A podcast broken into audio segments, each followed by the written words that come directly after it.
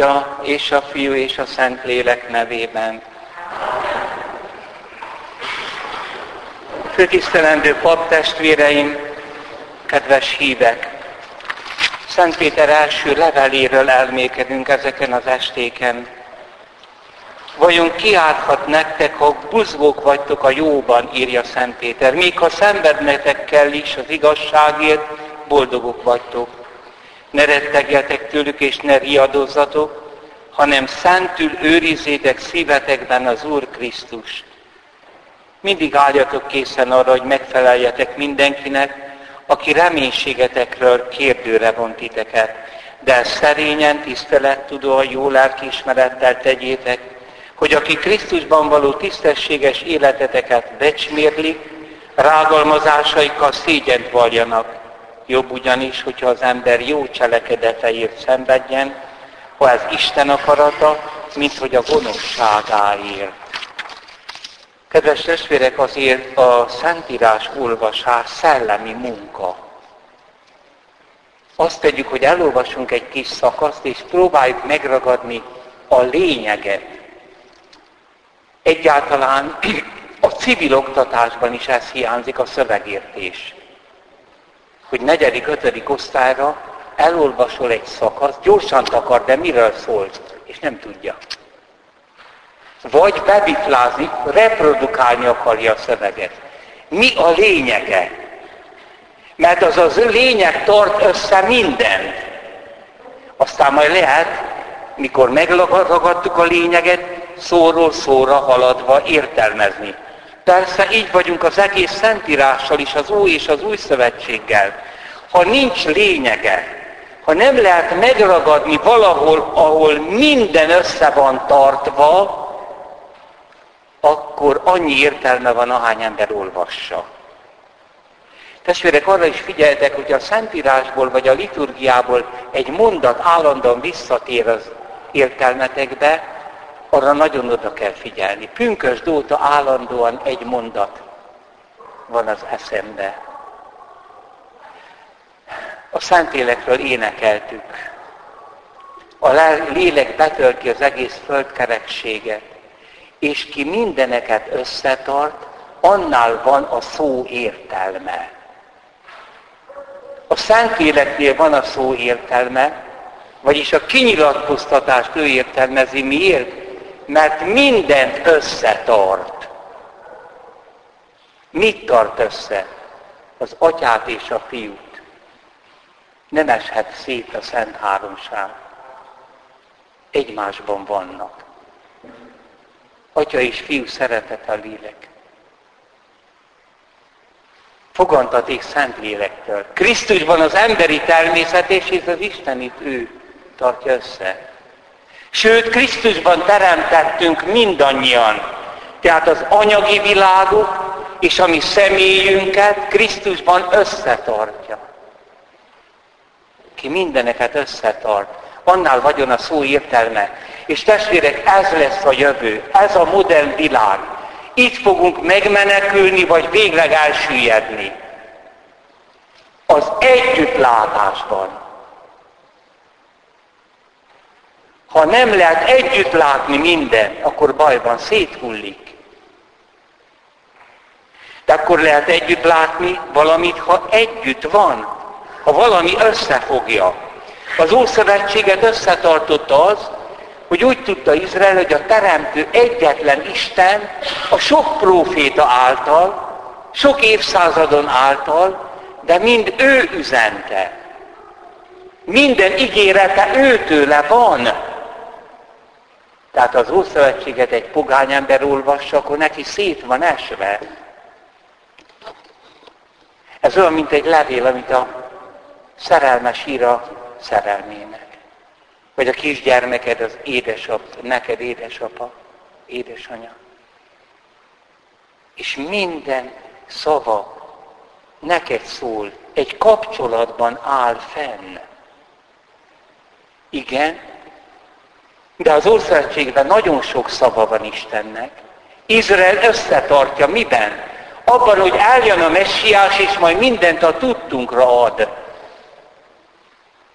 A Jézus korabeli zsidóság ebben szenved. Annyi ígéret van. Új szívet és új lelket adok nektek. Új szövetséget kötök majd veletek. Elküldöm, elérkezik az emberfi az égből és hozza az üzenetet. Jön a messiás király és uralkodik. És a szenvedő szolga sebei által minden ember üdvözülni fog. Ezek nem tartoznak össze. De mikor az Úr Jézus halottaiból föltámad, akkor épp a zsidó emberek veszik észre, hogy minden ő, ő az emberfia, mert Istentől jött az égből. Ő a messiás, mert nem a halál előtt uralkodik, hanem a halálon uralkodik. És azért mutatja meg sebeit, hogy ő az a szenvedő szolga, akinek a sebei gyógyulást, üdvösséget, bűnbocsánatot hoznak, sőt, ő az Emmanuel. Jézus tartja össze az egész Ószövetséget. Bennünk áll össze. És az első, első 10-20-30 évben nincsenek evangéliumok. Még nem születtek meg a levelek. Jézust kell megismertetni a zsidó emberrel vagy a pogányjal. Hogy kicsoda a názáreti. Hogy a Jézusban ez a szó, hogy én pedig mondom nektek, ez az én, ez az örökkévaló Isten második személye, aki emberé lett. Meghalt értünk és föltámadt, és kiárasztott a szent lelket. Ezt tanítják. Soha a zsidóság nem osztogatja a Bibliát Jézus korában, hogy minél többen olvassátok. Nem, nem, nem. nem. Legyetek kapcsolatban az egyetlen élő Istennel, járjatok a sinagógába, és ott majd hallhatjátok az ígéreteket. De mindent ebbe a viszonyba kell beletenni.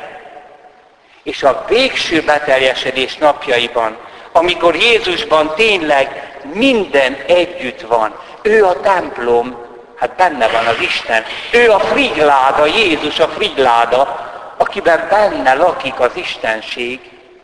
Minden ő. És akkor mit tesz az ős keresztény? Nem osztogatja a Bibliát.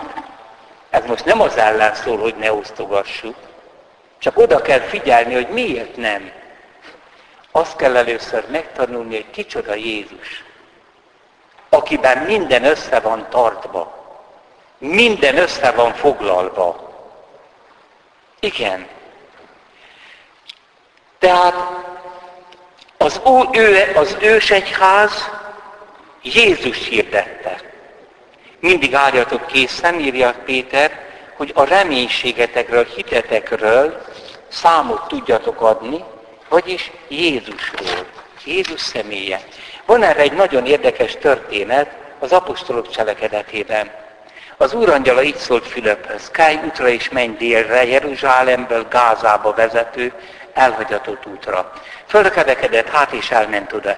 Egy etiópiai férfi. Kandákének, az etiópia királynénak magasrangú udvari tisztje, a főkincstárnoka épp Jeruzsálemben járt imádkozni. Visszatérőbe kocsiján ülve Izaiás profétát olvasta. A lélek indítást adott Fülöpnek, mennyi és szegődj a kocsi mellé. Fülöp oda sietett, és meghallott, hogy Izaiás profétát olvassa, megkérdezte, érted, amit olvasol? Hogyan érthetném felelte, ha nincs, aki megmagyarázna nekem? Aztán arra kérte Fülöpet, hogy szálljon fel és üljön mellé. Az írásnak azt a helyét olvasta.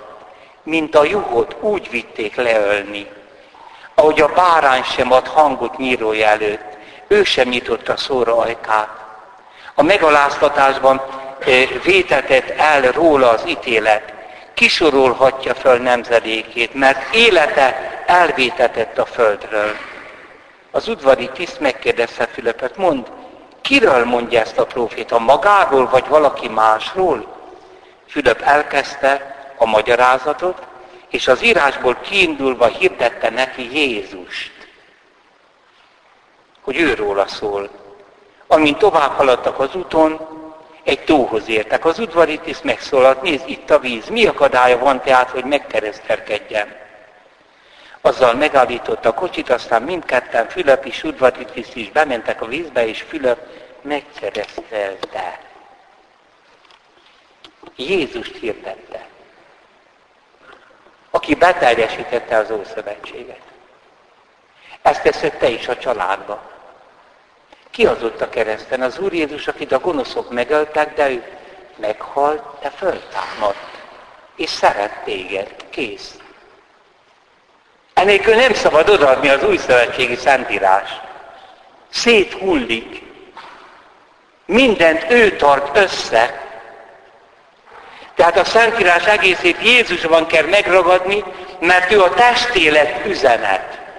Az ige akinél többet az Atyaisten se tud kimondani a Szentlélekben, mert megtestesült az üzenete. És itt is azt ragad meg, hogy nem az az üzenet, amit Jézus mondott meg cselekedett, hanem elsősorban az, hogy kicsoda ő. És a szavai ezért üzenet minden embernek. Mert ha csak egy vallás alapító, Buddha, Konfucius, Mohamed, oda leálltál figyelni, sok okosat mondanak. De miért szólana nekem? Meg mindenkinek. De kicsoda a názáreti? A Teremtő Isten. Tehát az üzenet lényege, hogy kicsoda ő. Ezért úgy teológiát művelni, hogy valaki ezt elfelejti, az tudománytalan teológia. Az kívül van a pályán. Sok okosat mondhat a szövegről, de a lényeget nem láthatja meg. Igen. És most, ha visszatérünk Szent Péter szövegére, nyilvánvaló, ha egy kis szövegrészben ott van az Úr Jézus neve, akkor az a lényeg. Mit ír Szent Péter? Szentül őrizzétek szívetekben az Úr Krisztust. Ez a kijelentés ad egyértelmű világosságot mindannak, ami ezt megelőzi és ami ezt követi. El, enélkül neki látni a magyarázatnak nem okos dolog. Kudarcba vezet. Vagy csak a saját magam ideológiáját fogom belemagyarázni. Hiszen azt írja Szent Péter, vajon ki árthat nektek, ha szentül őrzitek az Úr Krisztust a szívetekben? Ha nem, akkor árthat. Kiálthat nektek, ha buzgók vagytok a jóban. De mit jelent buzgolkodni a jóban? Nagyon sokszor gyónni, nagyon sokat imádkozni, nagyon sok bucsújárása menni, nagyon sok szentkönyvet olvasni. Ez mind kell. De szétesik az ember. Minden mellett el lehet válni, lehet paráználkodni, lehet megszólni a másokat, le lehet zülleni. A buzgóságnak mi a lényege? Szentül őrizzétek az Úr Krisztust a szívetekbe. Hogy itt belül van a föltámad Jézus. Még a szenvednetek is kell az igazságért, boldogok vagytok. Hát hogy legyek boldog, hogyha szenvednem kell? Ha megrágalmaznak, meghazudtolnak, nem lehetek boldog. De igen, ha szentül őrizem a szívemben az Úr Krisztus, akkor őt rágalmazták meg, nem engem. Ő az, a Szentlélek mit üzen az egyháznak? Ezt, hogy Jézus. Ez tart össze benned mindent a testedet, a pszichédet, az értelmedet, akaratodat, a nemiségedet, a munkádat, mindent. Az, hogy az Isten fia bennem él. Giuliani Szent Veronikáról emlékeztünk, Ferences nővérrel a héten. Ez a templom már állt, amikor ő megszületett 1660-ban, 1727-ben halt meg, ezt olvastuk hajnali imádságban. Ma megújult a fájdalom kezemen, lábamon és szívemen, és a csapásokkal és kinokkal teljes, drágalátos éjszakát átvészeltem, hála Istennek. Vagyis ő stigmatizált volt, Jézus sebeit viselte. Azt mondanák, jaj, de kiváltságos, nem. Ugyanolyan sötétségeket élt meg, mint mi. Reggel a bűnbánat szentséghez járultam, ott kaptam meg az erőt nagyobb türelemre. Majd a szent áldozásban megtapasztaltam Isten kegyelmét, aki kormányozza és uralja lelkem bensejét. Nem is tudom, mennyire új bensőséges érzés fogott el, ezen felül néhány nap óta szívemben valamiféle erő működését veszem észne, mennek a természetét nem tudom hova sorolni, ezért csak azt a hatást írom le, amelyet bennem hátrahagyott. Az első, bűneim ismerete és a miattuk való fájdalom, aggódó vágy a lelkek megtéréséért, és az a vágy, hogy értük véremet és életemet felajánljom, igen nagy bizalom Isten irgalmába, és a boldogságos szűz szeretetében. Második hatás abban áll, hogy elhagyottnak érzem magamat, mint aki kimerült és kísértések tengerébe. Mit gondoltok? A szentek azok tele voltak örömmel. Olyan sötétséget értek meg, hogy ahhoz fogalmatok nincs. Istentelen sötétséget. A poklok mélységeit. Hónapokon, éveken át. stigmatizált, és azt mondja, hogy abszolút a kísértések tengerébe vagyok. És mindjárt azt a titokzatos kérdést is tapasztalom, hogy teljesen nyugodt vagyok. Igen nagy béke árad le rajtam, Isten akaratával erősen meggyökereztem. Végül, végül a harmadik hatás ilyen forma, mikor belsően ördögi gyötrelmek kavarnak meg, és külsőleg másoknak rendelkezésre állok, hivatásom érdekében ide szaladgálok, Hol ezzel, azzal vagyok elfoglalva, ez a rejtett erő valósítja meg, hogy mindent elvégezzek, annélkül, hogy jó magam odafigyelnék, annyira nem is tudom hogyan, de amit teszek, tökéletes. Mindez leginkább a fontosabb cselekedeteim közében történik velem, mint például a szentségek vételében, az imádságban, és az egymás közt folytatott lelki beszélgetésben érzem, hogy nagyon levert vagyok, száraz, teljesen érzéketlen és azt is, hogy így tovább lehetetlen élnem. És ebben az állapotban gyontatóhoz mennem elpocsékolt időnek tűnik számomra. Ne futkossunk a papokhoz vigasztalásért. Senki sincs, aki megvigasztaljon. Nem is kell. Vigasztalan akarok lenni. A Lizői Teréz mondja, az a vigasztalásom, hogy nincs semmi vigasztalásom az a te helyedött, Uram, a szívembe. Az nem kell kibeszélni. Az nem kell pszichológiailag feloldani.